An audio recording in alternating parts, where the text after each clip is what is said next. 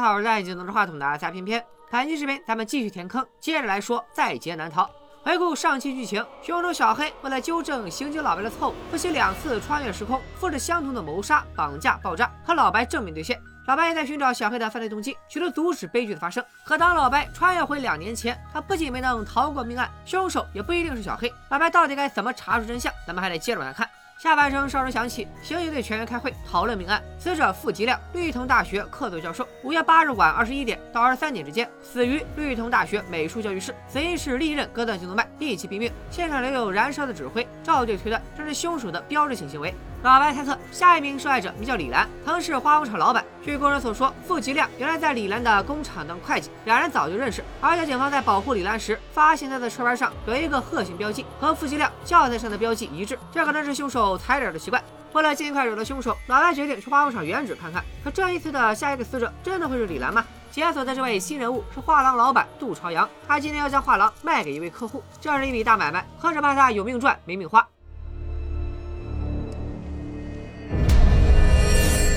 杜朝阳命运如何？咱们稍后再看。转眼间，老白和赵队来到化工厂旧址，附近村里的大婶说，工厂污染导致土地种不出庄稼，连家里的孩子都得了怪病。聊着聊着，老白发现墙上的旧报纸报道了化工厂污染事件。事后，老白和赵队回顾当年的报道，发现化工厂生产的货品不符合标准，对环境造成严重污染。身为会计的付吉亮以及负责销售的贸易公司老板杜朝阳肯定都知情。杜朝阳就是刚刚提到过的画廊老板。几年过去了，竟然搞起艺术了。老白害怕下一个死的是杜朝阳，赶紧召集室内的刑警一起往画廊赶。咱们说回画廊，杜朝阳今天要见的客户正是花店老板娘的未婚夫。按照国际惯例，咱们就叫花店老板娘阿珍，富二代未婚夫阿强。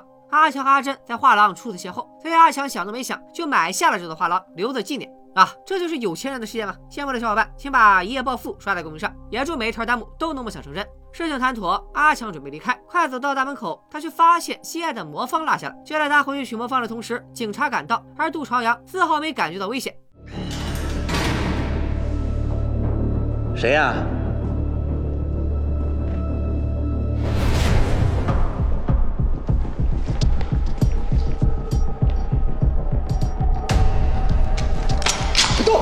喂，幺二零吗？西西弗斯画廊有人被刺伤。阿强被带回警局配合调查。他告诉老白，从他发现落下魔方到回去取，一共用了不到三分钟时间。老白也表示，杜朝阳在短短三分钟里被袭击，阿强不可能没看见凶手。还好杜朝阳命大，还能抢救一下。阿强就让警方等杜朝阳醒了，直接问他本人。老白看阿强是一问三不知，只好换一个思路提问。赵彬彬认识吗？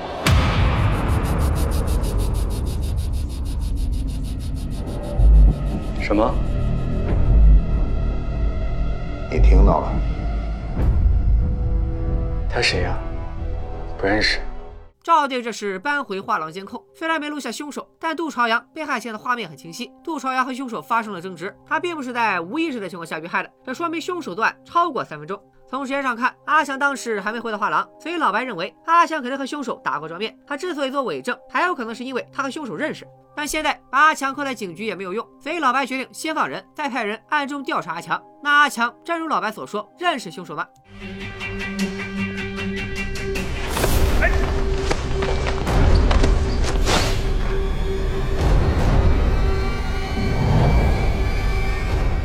看来老白猜的没错。接着阿珍来警局接阿强，老白一见这对情侣，就想到夫妻俩死亡当晚，他们和小黑都去过同一家电影院。要把这三个人联系到一起，老白首先想到千纸鹤。由于这次时间仓促，凶手的千纸鹤只烧到一半就逃离了画廊。老白找到一位手工大师咨询，大师告诉老白，这种千纸鹤中间是花瓣的形状，与普通千纸鹤不同，却也没什么特殊的寓意。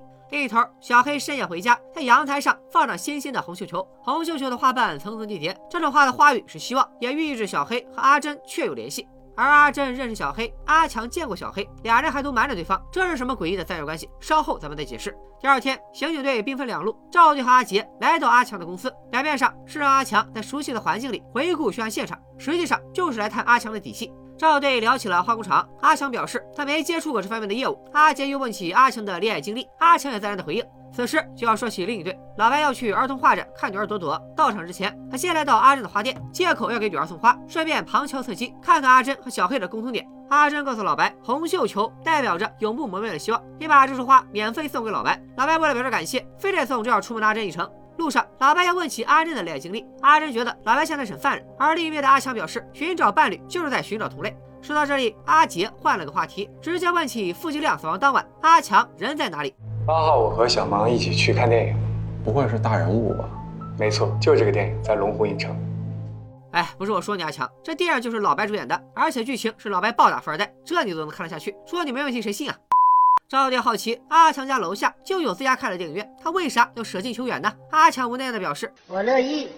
阿强无奈的表示，也没有规定王思聪就一定要去万达看电影吧？赵爹问了半天，都像一拳打在了棉花上，只能悻悻离开。再回到老白这头，他也不兜圈子了，直接问阿珍念的哪所高中？阿珍回答七中。老白一听，这不巧了吗？我认识的一个人也在其中。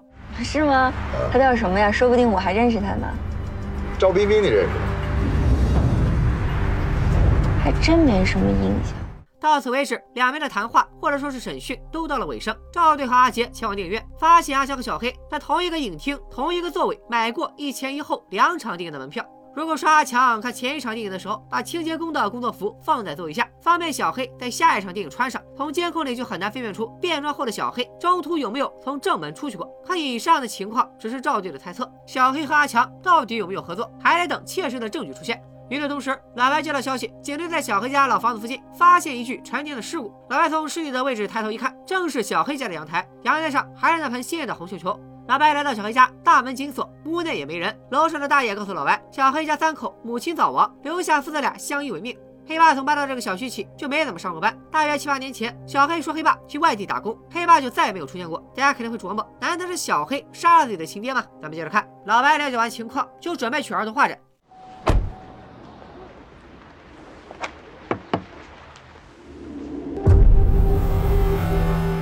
既然黑白有缘，那就聊两句。老白问起小黑和爸爸关系好不好，小黑没有正面回答，他请老白进屋坐坐，并找出黑爸的口腔病历，希望对案情有所帮助。老白赶紧把病历交给同事，看看和尸体是否一致，自己呢则有空去办头等大事，去画展祝贺女儿。哎，大叔，这原先停一台车哪去了？刚被交警拖走了。可此时朵朵左等右等，爸爸都没来，他就背着百草干了一件大事。之前，小黑手里有个病人，是一名身患脑瘤的男孩。家长告诉男孩，吃药能身体健康，家人团聚。男孩和朵朵是朋友，又把这个秘密告诉了朵朵。孩子们不懂善意的谎言，朵朵既希望自己能开口说话，也希望爸爸能快点赶来。竟然真的在画展开始前，一把吞了治疗脑瘤的药片。所以等老白赶到，画展结束了，女儿也住院了。老白匆忙赶往医院，当百草告诉他事情的来龙去脉，老白也非常自责。这时百草再次提出离婚，老白也无话可说，他脑中充斥着案情，害怕小黑很快会采取下一步行动。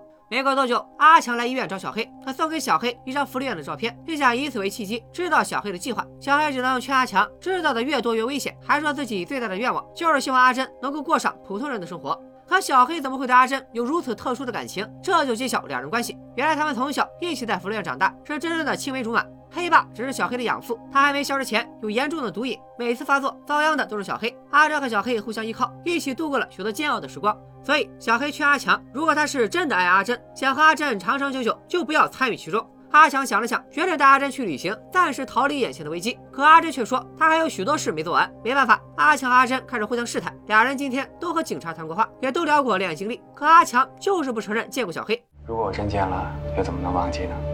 是不是？嗯，没有什么理由跟警察说谎呢，对吧？阿珍也说小黑是陌生人，对他完全没印象。这对情侣高手过招，谁也没说实话。老白这头却有了新进展，之前发现的那具陈年尸体确实是黑爸的。警方从尸检判断，黑爸有多年的吸毒史，妻子原来是个个体户，俩人都和化工厂没关系。但老白也没想到，小黑竟然是黑爸领养的。老白和赵队来到福利院，从院长口中了解到，小黑是个弃婴，几个月大的时候就被放在孤儿院门口，根本找不到亲生父母。而且小黑性格孤僻，没什么朋友。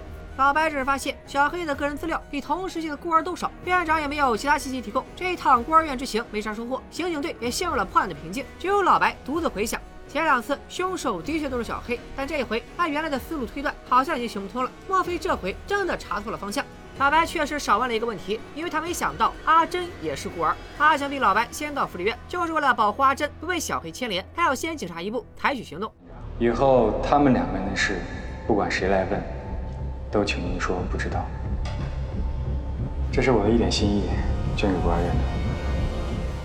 这就是超能力吧？木了木了！毫无头绪的老白又去见小黑，两人就黑爸的死展开了亲切友好的交谈。老白张口就问黑爸是不是你杀的？小黑笑着回答不至于不至于，然后反问老白，假如我真是凶手，下一步该做什么呢？如果我是你的话，下一步就杀死张海峰，因为这个人太讨厌了，一直在盯着你。老白接着套话，问小黑打算怎么杀了他，又为什么一定要杀他？可小黑特别无辜的回答：“你看我长得这么文质彬彬，怎么会杀人呢？”不仅如此，小黑还好心提醒老白，明天下大雨，一定要注意出行安全。小黑带冤家实锤了。老白第二天确实要去医院接朵朵。大雨瓢泼，白嫂带着朵朵在医院门口等待。老白刚好被堵在路上，而一只神秘的手开启了死亡按钮。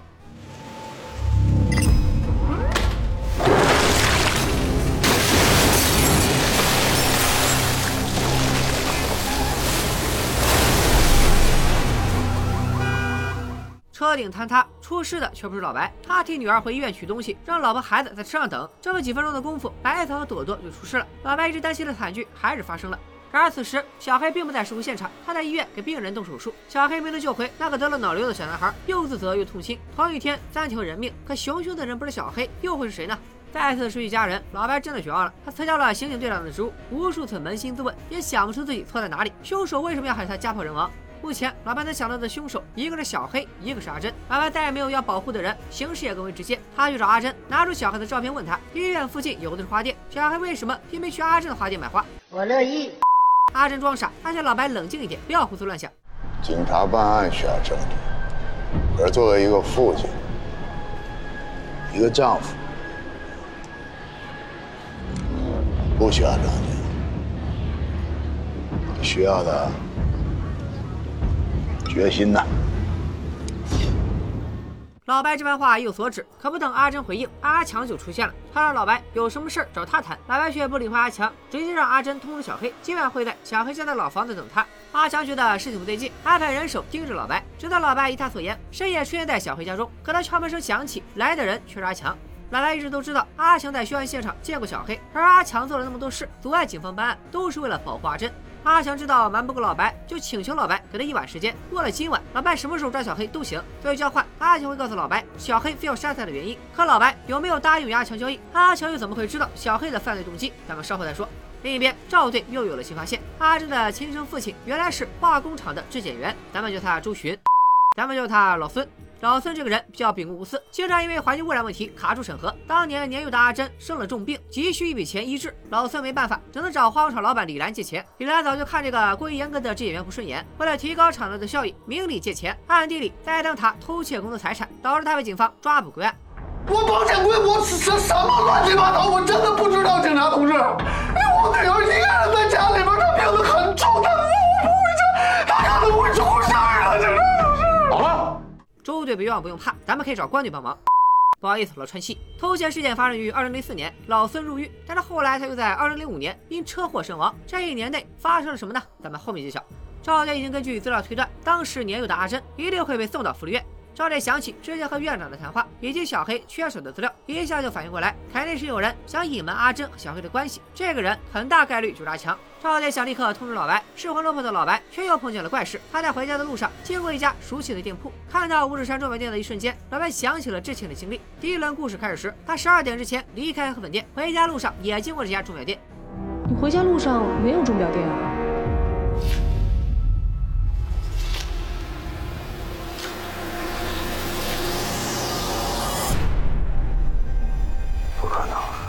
这家神秘的钟表店再次出现，老白打开店门走了进去，店内白花花一片，等待他的正是玩着魔方的阿强。难道说阿强才是本剧的大 boss？阿强告诉老白，他自己已经死在今晚了。老白完全无法理解，咱们刚见过，你咋就死了呢？阿强没有撒谎，他主要随话多。今天前些时候，阿强见过老白之后，就约了阿珍到家中摊牌。阿强早就知道小黑的存在，知道阿珍和杀人犯一起长大。小黑天天去花店买花，阿珍居然还假装不认识他。阿强越说越激动，埋怨阿珍为了小黑不能一心一意和自己在一起。为什么就不能忘掉过去，忘记赵彬彬和我一起过普通的？What are you doing？胡大胡大胡大，让我缓缓。大姐，你啥时候拿的刀啊？你要是怕阿强揭发小黑，你当初谈什么恋爱，答应什么求婚啊？万幸阿强精神不太正常，已经被阿珍开膛破肚，还怕死不透，又自己捅了自己一刀，非说要用自己的死换阿珍放下背负的一切。阿珍又悲伤又绝望，转头就叫上小黑去抛尸了。哎，强哥，人间不值得，一路走好。但是既然阿强已经死了，连尸体都被警方发现了，并因此把阿珍拘捕审问，那现在和老白聊天的又是谁呢？接下来，估计剧方为了过审，改动了大量的配音，以至于出现了许多吐的情节。而阿强越和老白解释，我脑子越乱。按阿强的说法，一切的起因都是源于阿珍爸爸老孙的死。二零零四年，由于李兰栽赃陷害，老孙含冤入狱。就在他服刑期间，突然出现了一个神秘人，威胁李兰、傅吉亮和杜朝阳要还老孙的清白。这个神秘人是干嘛的呢？是某制药公司的老板，因为老孙掌握了一种制药分子式，能帮公司研发一种高级药物，所以得把人从监狱里弄出来。这啥时候的事？前面完全没铺垫啊！反正老孙是被放出来了，出来之后他就被神秘人囚禁起来，没日没夜的研制高级药物。神秘人还提供了国外的特效药给阿珍治病，并把阿珍送到了福利院。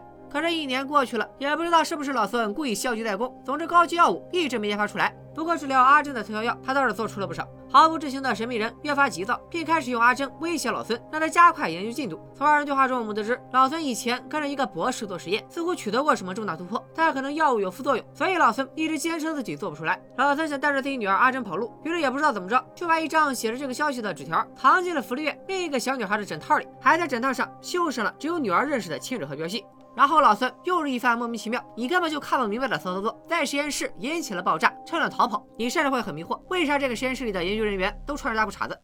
接着，老孙在接阿珍的路上被神秘人追赶，超速驾驶不小心肇事，正好被路过的老白看见了。老白身为人民警察，当然得追啊。结果老孙就出了车祸。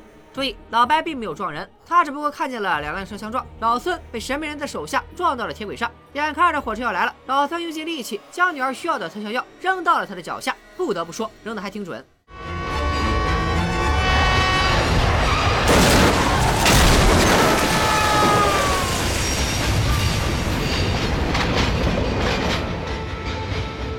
年幼的阿珍只在现场看到了老白，就把老白当成了仇人，不仅要老白承受失去亲人的痛苦，还要付吉亮、李兰、杜朝阳陪葬。大姐，你清醒一点，这不是碰瓷儿吗？老白就是个路过的倒霉蛋，而且既然你连化工厂的那三位都报复了，咋不去找囚禁你爹做药的神秘人呢？剧里阿珍不仅没调查过，也从来没怀疑过。最惨的就是小黑，从头到尾就是个纯工具人。看到阿珍被捉拿归案，他竟然觉得自己的人生也可以结束了。